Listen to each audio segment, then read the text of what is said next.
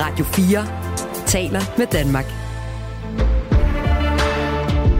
Velkommen til Verden kalder Perspektiv. Vi er i Wisconsin i USA. Det er onsdag aften. Otte republikanske præsidentkandidater gør klar til den allerførste tv-debat på kanalen Fox News. Den skal begynde klokken 9. Klokken 5 minutter i 9 bliver en video lagt op på mediet X, altså det tidligere Twitter. Og allerede inden tv-debatten overhovedet går i gang, så er den her video gået viral. Efter 10 minutter online, der har hele 20 millioner set videoen. Det er en video, hvor republikanernes mest populære kandidat, Donald Trump, stiller op til solo-interview. For Trump selv, ja, han har meldt afbud til Fox News' præsidentkandidat debat, så kom det alligevel alt sammen til at handle om Trump. Og derfor så spørger jeg i dag, vandt Trump debatten ved at blive væk? Jeg hedder Stine Krohmann Dragsted. Velkommen til Verden kalder perspektiv, hvor jeg stiller et spørgsmål, der giver dig perspektiv på verden omkring os, og på 30 minutter giver dig et svar. Du lytter til Radio 4. Og velkommen til dig, Sara Maria Klanowski. Tak skal du have. Journalist og forfatter bosat i New York City i USA. Også velkommen til dig, Mads Dahlgaard Madsen. Mange tak skal du have. USA-analytiker, tidligere indrigspolitisk rådgiver ved den danske ambassade i Washington D.C. Altså, Fox News tv-debat mellem de otte republikanske præsidentkandidater, den bliver set af en hel del, men uh, Trumps solo-interview med, uh, hvad hedder det, eller hvad hedder det, Tucker Carlson, den tidligere Fox-værts uh, solo-interview med den her mest populære præ- uh, præsidentkandidat Donald Trump, som bliver lagt op på det sociale medie X, den bliver set af mange flere millioner. Mast, hvad valgte du at se? Debatten eller Tuckers interview med Trump? Jeg valgte faktisk at se begge ting på én gang. Jeg sad og second screenede, Split screen. jeg split screenede den her debat øh, for at prøve at få den her live oplevelse, hvor de to øh, de to øh, store begivenheder i amerikansk indrigspolitik foregik på samme tid. Og det var jo sådan set hele pointen for Donald Trumps manøvre her at lave det, der hedder counter-programming. Altså simpelthen få fraværet, hans, hans eget fravær i den store debat, som alle normalt vil se, til at, øh, at omhandle, hvad kan man sige, til at betyde, at, at fraværet egentlig i virkeligheden betyder, at alt handlede om ham. Så det er counterprogramming, og det lykkedes i bedste velgående i går øh, ved den her øh, primærvalgsdebat. Hvad med dig, Sara? Deltog du også i counterprogramming? Altså valgte du Fox News øh, på Flow TV eller, eller Twitter-interviewet?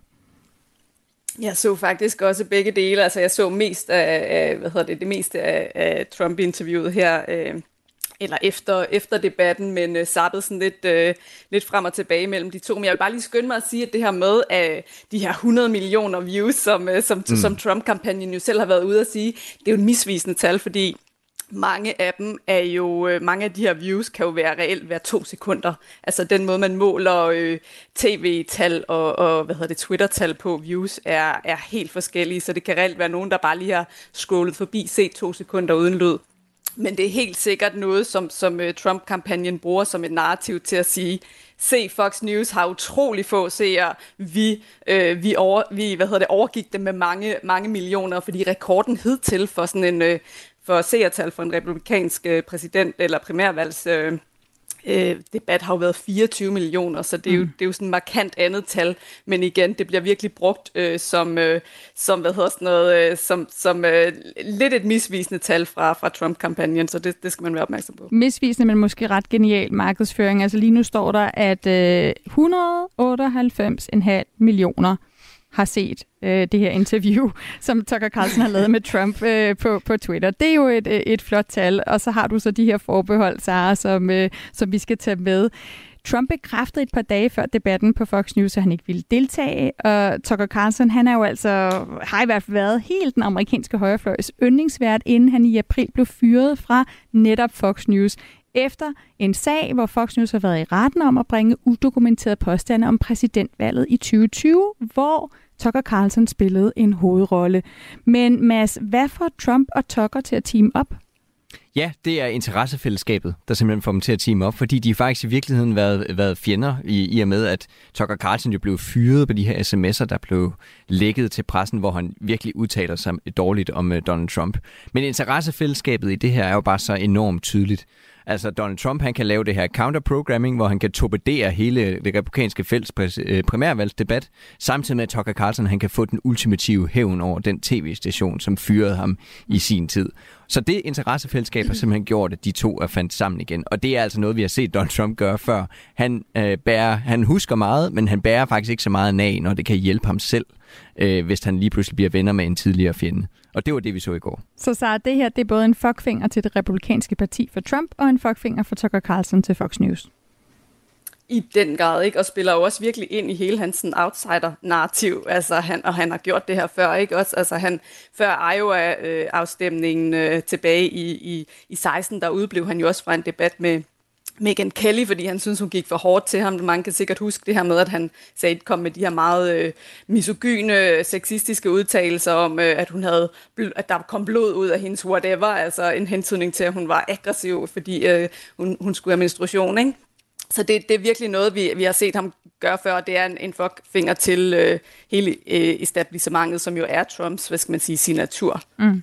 Og så siger Trump jo selv, han skriver i hvert fald på hans eget sociale medie, Truth Social, Folk ved, hvad jeg står for. En af de bedste præstationer som præsident i historien. Så hvorfor skal jeg deltage? Det er jo, øh, det er jo klart tale, øh, masser Sara, men, men øh, det rationale, det fejrer den erfarne republikanske kampagnerådgiver Carl Rowe af banen. Han skriver i Wall Street Journal, det er en yderst risikabel strategi for Trump at overlade det til sine rivaler at forsvare ham mod anklagerne i fire retssager. Trump er den bedste til at gå i offensiven. Hans fravær på scenen i Milwaukee, altså i Wisconsin, vil give tvivlere blandt republikanske tv-serier en chance for at øjne en anden kandidat. Vi skal tale om debatten og de andre kandidater lige om lidt, men Sara, altså, er det galt eller genialt træk, at Trump ikke er deltage? Altså det, det, man snakkede meget om, det var et gamble, men jeg synes, at det, der skete i debatten, og det kommer vi ind på senere, altså der ikke rigtig var nogen, der ligesom tog scenen, mm. øh, og at han samtidig rent faktisk... Øh, øh, altså i to scenen og kunne, kunne hamle op med Trump i hvert fald, ikke? Mm. Øh, at, øh, og samtidig med, at, at han jo rent faktisk undgik alle hårde spørgsmål, og han undgik faktisk også angreb mod sig selv, altså i stedet for at han blev boksepuden, så så vi en anden, nemlig Ramaswamy, blive boksepuden, mm. øh, og, vi, og han undgik simpelthen... Øh, at, at svare på hårde, ubehagelige spørgsmål, og, og også få sig selv i, i øh, problemer i forhold til ting, han kunne sige på scenen, som kunne blive brugt mod ham af anklager i, i nogle af de kommende retssager. Øh, samtidig med, at han jo rent faktisk også undgik at, øh, at, at skrive under på det her loyalitetsløfte, som alle de andre nu har skrevet under på, nemlig at han vil støtte op om hvilken som helst øh, kandidat, der får øh, nomineringen. Mm. Så, så på den måde vil jeg, vil jeg sige, at han, han endte med at gøre det rigtige. Mads, Mads du nikker? Ja, jeg nikker nemlig, fordi jeg, jeg er fuldstændig, fuldstændig enig, og, og han, han, jeg, jeg mente også i starten, at det var et gamble, fordi at hans, øh, hele hans claim to fame tilbage i 2015-2016 var hans performances i de her debatter. Altså han var bare så dygtig i de her debatter til at ødelægge alle de andre. Men lige præcis den her gang har han brugt debatten faktisk som et våben. Altså han har fuldstændig alt domineret mediedækningen med spændingen omkring, om han møder op eller ikke møder op. Så ingen af de andre får et ben til jorden i forhold til at ligesom tease den her debat. Så, så jeg vil sige, det var det var, det var et, et klogt træk af ham, når han nu fører så meget i, øh, i meningsmålingen. Jeg vil så også bare lige tilføje, at han faktisk kom med en, en sjov øh, kommentar for, for to uger siden, der indikerer alt det her, som virkelig tog pusten ud af debatten, hvor han sagde, jeg, jeg tror ikke, jeg møder op, fordi jeg fører så meget, så der er en grund til det, folk ved, hvad jeg står for. Men det kan jo godt være, at jeg selv ser debatten, mm. fordi så kan jeg jo se, hvem det er, jeg skal udnævne som min vicepræsident. Og på den måde så sætter han bare hele debatten i et andet, andet lys, og det bliver sådan lidt tragikomisk for de her kandidater at, at stå og debattere, uden at han er til stede. Især ikke, når der er ingen af dem, der får sådan et breakout moment, som de skulle have. Øh, så, så det egentlig bare bliver sådan en mudder, hvor, hvor den her, det her primærvalgsfelt bare imploderer hvor de skyder på hinanden. Lad os, øh, lad os lige kigge så på den her debat, som du siger bliver noget værre mudder, hvor ingen får et, et, et breakout-punkt. Det kunne jeg godt lige tænke mig at dykke lidt ned i, altså om der slet ikke var nogen, der vandt den her debat. Du lytter til Verden kalder Perspektiv på Radio 4. Fordi selvom Trump han boykottede debatten, så var der jo altså otte andre republikanske præsidentkandidater, der i går mødte op hos Fox News, og en af dem, som i hvert fald var i rampelyset ret meget af tiden, det var det den ellers ret så ukendte, meget unge, han er blot 38 år, Vivek Ramaswamy. Lad os lige prøve at høre ham her. And the reality is, you have a bunch of people, professional politicians, super PAC puppets, following slogans handed over to them by their 400 page super PACs last week. The real choice we face in this primary is this Do you want a super PAC puppet or do you want a patriot who speaks the truth? Do you want incremental reform, which is what you're hearing about, or do you want revolution? Sandheden er, at her er en række professionelle politikere og personer, som er filtreret ind i det politiske system, som får stukket politiske slogans i hånden. Valget står mellem det som han altså her kalder superpack hundevalpe, og en ægte patriot, der siger sandheden. Vil I have langsomme reformer, eller vil I have en revolution?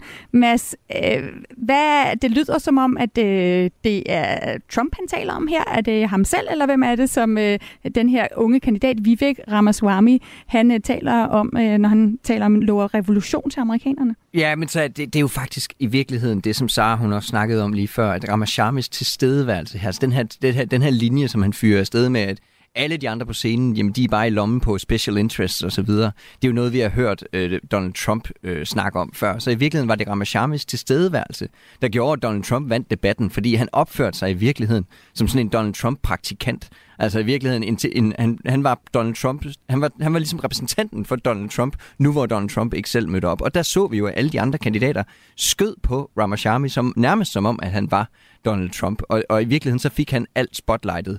Og så, så det var jo tydeligt, at, at Ramashami her, altså hans linje, hans uh, talemåde her, var i virkeligheden bare et ekko af Trump. Mm. Øh, og det var tydeligt, at manden han egentlig bare går efter at blive enten vicepræsidentkandidat eller få en øh, ministerpost i en kommende Trump-administration. Så han er søn af indiske indvandrere, han er entreprenør, han er milliardær, ikke? Han betaler selv for den her valgkamp, og han var altså et næsten ukendt ansigt. Øh, stod med kun cirka 7% af stemmerne inden debatten i, i går. Kan man sige, at han vandt den her debat ved at stjæle rampelyset?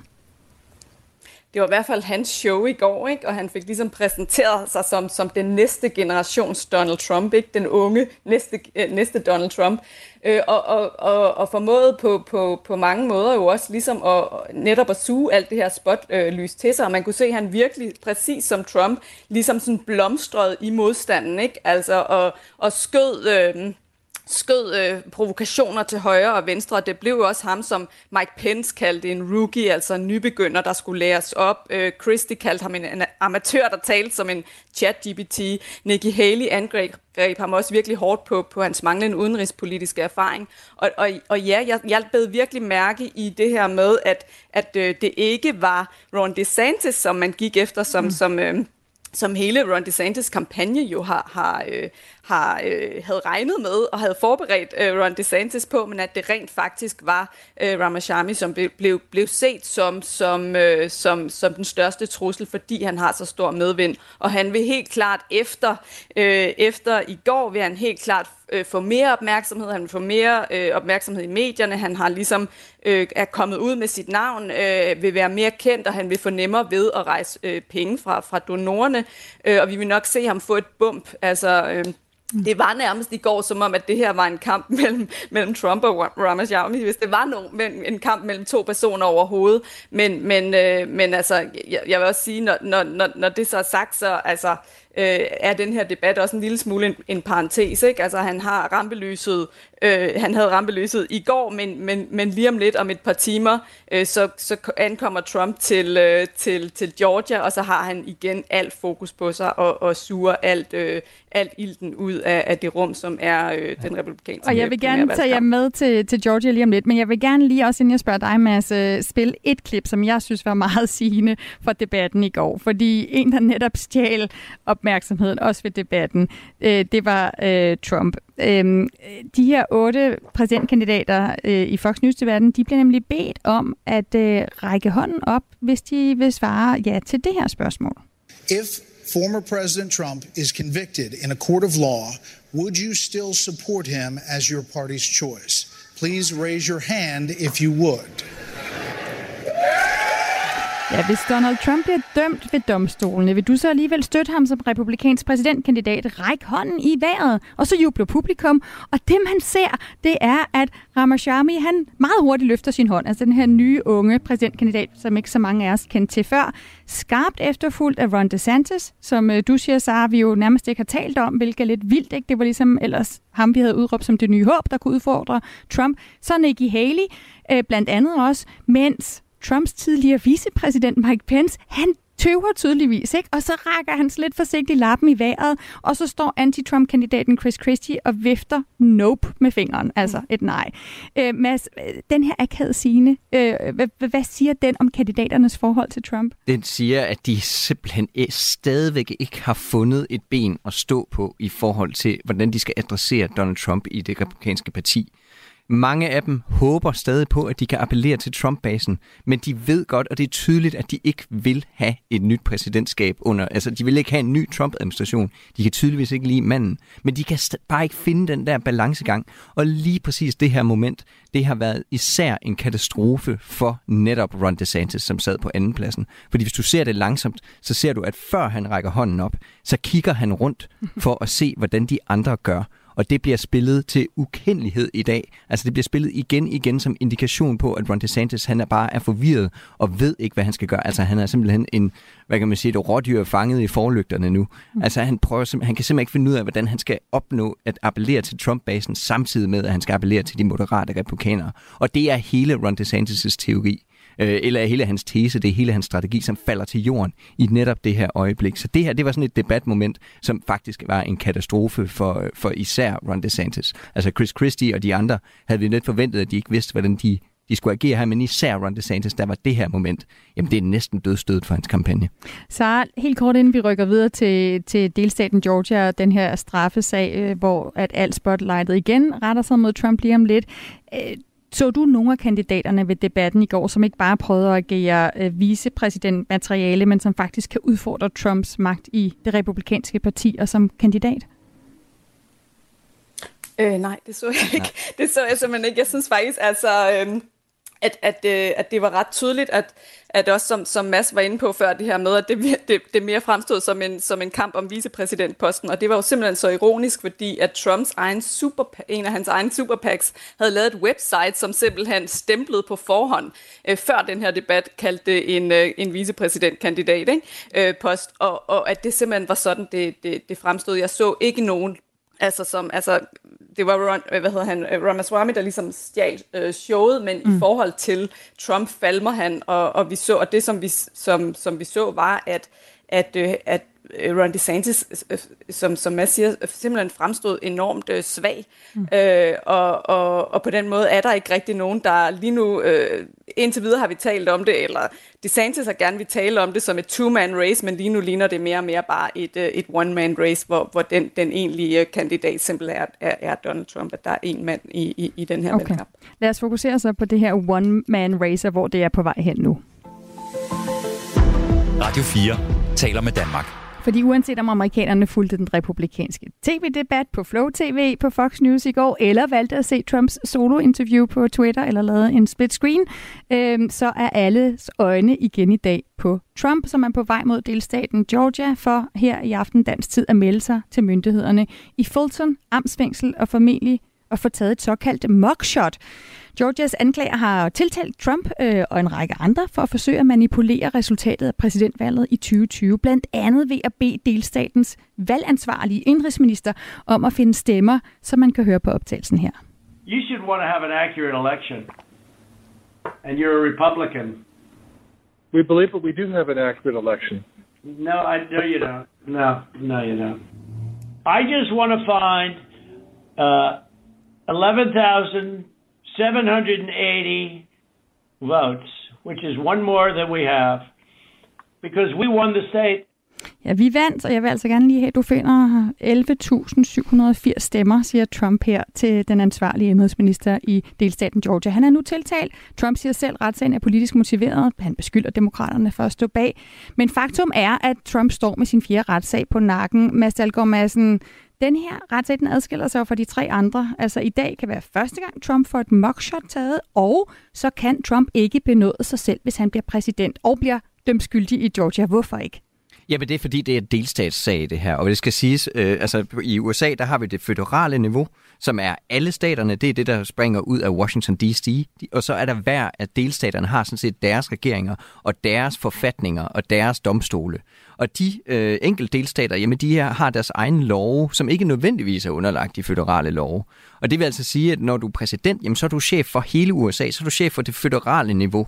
Og en chef for det føderale niveau i USA, altså præsidenten, kan benåde føderale forbrydelser. Og øh, altså folk, der har begået noget, som der er i strid med den amerikanske forfatning på det overordnede generelle føderale niveau. Men det gør sig altså ikke gældende på delstatsniveau der kan en præsident ikke nødvendigvis benåde øh, nogen som helst. Og det skal siges, selv på det føderale niveau ved vi ikke, om en præsident kan benåde sig selv. Det er, det er sådan set aldrig blevet prøvet før, så det er nok noget, der vil ende i højeste ret på den ene eller anden måde. Men han har altså ikke den her tydelige udvej, eller tydelige, hvad kan man sige, træk, som man har i de andre føderale sager i Georgia. Og så Maria Glanovski, derfor siger du også, at alles øjne igen er på Trump. Han tager alt søgelyset i dag. Indtil videre, så, så har de her retssager, det her det er den fjerde, den har kun, de har kun påvirket Trumps opbakning blandt vælgerne på en måde. Den er gået op, ikke? Altså hans popularitet er steget. Trump ligger langt foran de andre republikanske kandidater i meningsmålingerne. Hvordan bruger Trump de her retssager til at mobilisere sine vælgere?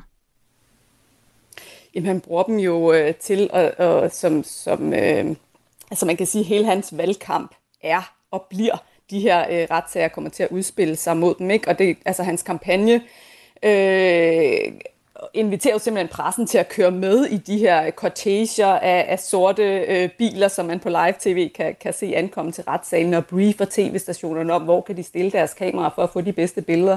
Og det gør de jo, fordi at, øh, at hele narrativet omkring hans kampagne er, at systemet, den dybe stat, venstrefløjen, øh, de såkaldte, som han kalder dem, korrupte øh, demokrater, øh, er ude efter ham, og, og, og, og det forbinder han jo også til vælgerne. Altså han, han har jo ligesom brandet sig selv som repræsentant for den lille mand, så han siger, når de kommer efter mig, så kommer de også efter jer.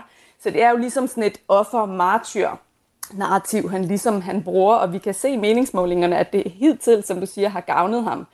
Øhm, og, og jeg vil også sige, altså øh, den, den, den næste debat i virkeligheden, altså den udspiller sig re- reelt øh, i september, men i virkeligheden så er den næste debat i dag, fordi det er ligesom øh, endnu et, et kapitel i, i, i Trumps valgkamp, som vi ser udfolde sig i øh, øh, Fulton County Jail i, i uh, Georgia om, om et par timer. Mm.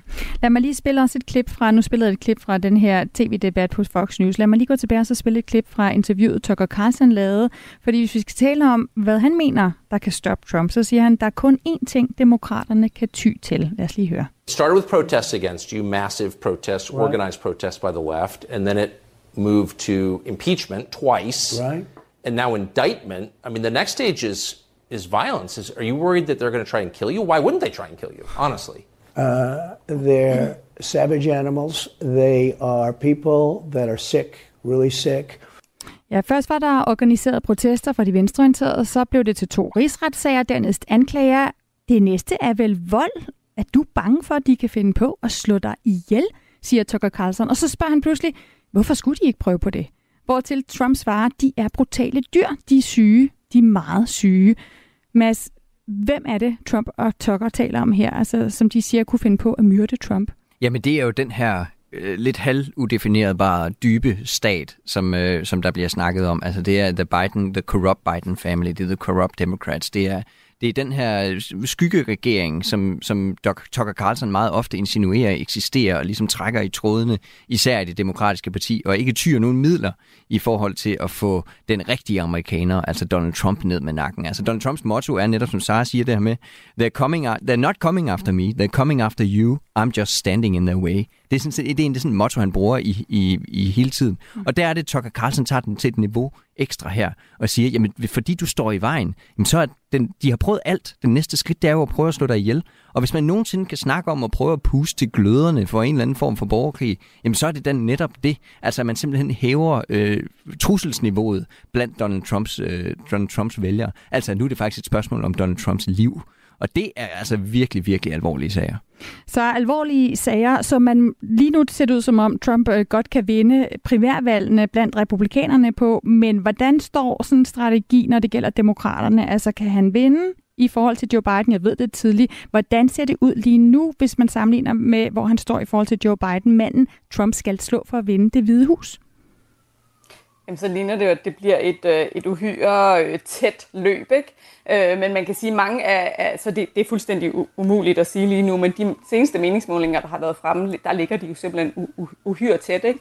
Mm. Men det man kan sige er, at de argumenter, der jo, der jo hvad hedder det, virker i en pri, primærvalgskamp, hvor man appellerer til basen, og hvor man appellerer til de mest øh, ekstreme synspunkter i, i det republikanske parti. Det er jo samtidig også de øh, hvad hedder det, argumenter, som, eller øh, de, øh, de øh, strategier, som i virkeligheden frastøder de vælgere, som Trump skal have fat i, hvis han overhovedet skal have en chance for at vinde et, øh, et, et præsidentvalg. Netop de moderate vælgere, de uafhængige vælgere, og det så man også i går, altså sådan en som Nikki Haley for eksempel, opførte sig jo nærmest som om hun i virkeligheden førte en, en præsidentvalgskamp, altså forsøgte faktisk at, at, at, at appellere til de moderate vælgere. Så, så det er altså det, mm. det er sådan der, det står. Godt, vi skal også lige nå en konklusion her til sidst. Du lytter til Radio 4.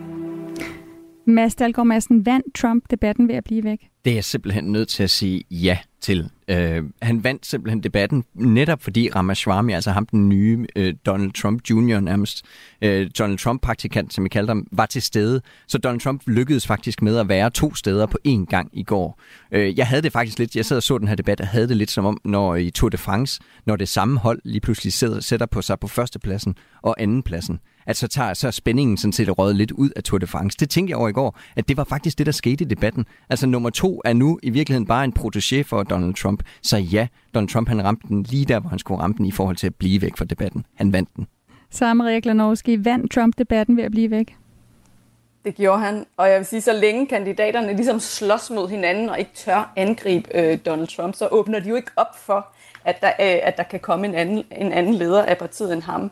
Øhm, så, så, så, altså, så længe de kæmper mod hinanden eller kritiserer Biden, men ikke går i kødet på ham, så vil Donald Trump stå stærkt og, og beholde øh, føretrøjen for at blive den her... Øh, hvad hedder det, Tour de France øh, analogi. så det er et one-man-show, hvor Trump i virkeligheden selv ligesom afgør, han er i en debat med sig selv, det er ham, der afgør, hvor godt han klarer Lige det. præcis, og de er simpelthen nødt til at finde ud af at angribe ham på et tidspunkt, fordi de er ved at gentage fejlen fra 2016. Er du enig, Sara? Fuldstændig, ja.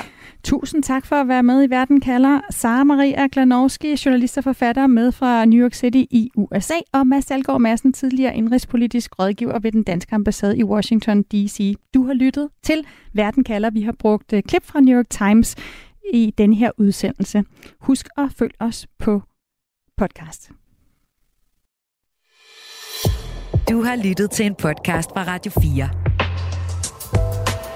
Find flere episoder i vores app, eller der, hvor du lytter til podcast.